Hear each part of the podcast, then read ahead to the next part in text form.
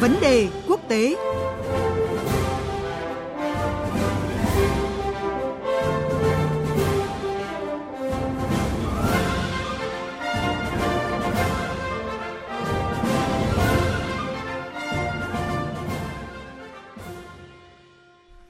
Thưa quý vị và các bạn, Tổng thống Palestine Mahmoud Abbas vừa tuyên bố sẽ không tiếp tục tuân thủ thỏa thuận Oslo với Israel, bao gồm cả hoạt động phối hợp an ninh và Israel phải chịu mọi trách nhiệm và nghĩa vụ quốc tế. Thỏa thuận Oslo được ký kết tại Na Uy vào năm 1993 giữa chính phủ Israel và phong trào giải phóng Palestine, đánh dấu sự khởi đầu của tiến trình hòa bình tại Trung Đông với việc thành lập chính quyền Palestine và lên kế hoạch cho giải pháp cuối cùng nhằm chấm dứt xung đột với Israel. Và việc Palestine chấm dứt thỏa thuận quan trọng à, như là Oslo được cho là đáp trả kế hoạch sắp nhập bờ Tây của Israel vào tháng 7 tới. Và đây cũng là động thái mạnh mẽ nhất của Palestine sau hàng loạt bước đi thể hiện tham vọng chủ quyền ngày càng lớn của Israel tại bờ Tây. Giới phân tích cho rằng là nếu không có biện pháp hòa giải nào cho Palestine và Israel, thì tiến trình hòa bình Trung Đông sẽ thực sự sụp đổ, đẩy khu vực vào một vòng xoáy bạo lực nguy hiểm. Cuộc trao đổi với phóng viên Ngọc Thạch thường trú tại khu vực Trung Đông sẽ phân tích rõ hơn vấn đề này. Thưa anh Ngọc Thạch, Tổng thống Palestine Mahmoud Abbas thì vừa tuyên bố là sẽ không tiếp tục tuân thủ thỏa thuận Oslo với Israel.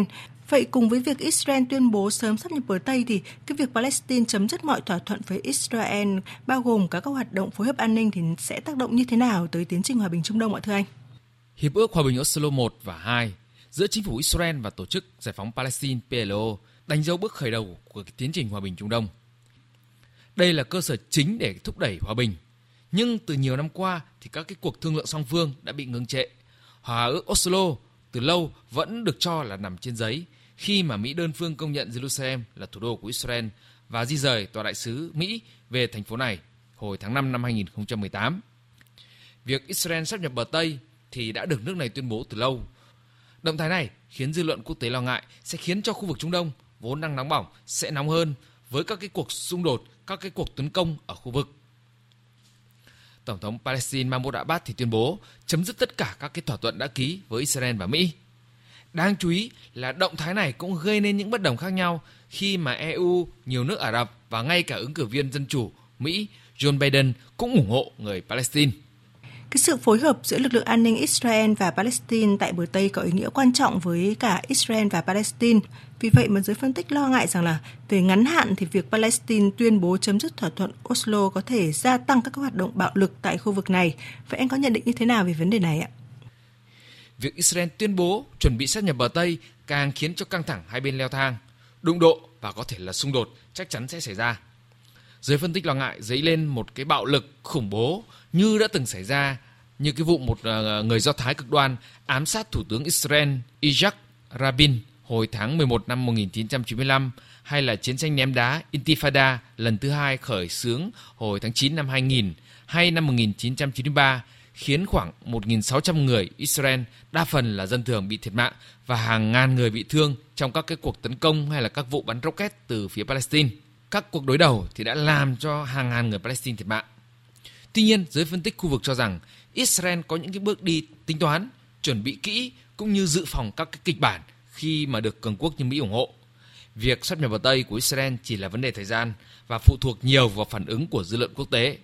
Nhưng chỉ với tuyên bố thì các cái chính trị gia như là ông Donald Trump hay ông Netanyahu thì đang được hưởng lợi, có uy tín, được sự ủng hộ của các đông đảo cử tri trong cuộc đua giữ ghế cái tuyên bố của phía Palestine được cho là để phản đối kế hoạch sắp nhập bờ Tây của Israel, cái điều mà Tổng thống Israel Netanyahu coi là một phần kế hoạch hòa bình Trung Đông do Tổng thống Mỹ Donald Trump công bố hồi tháng 1 năm nay.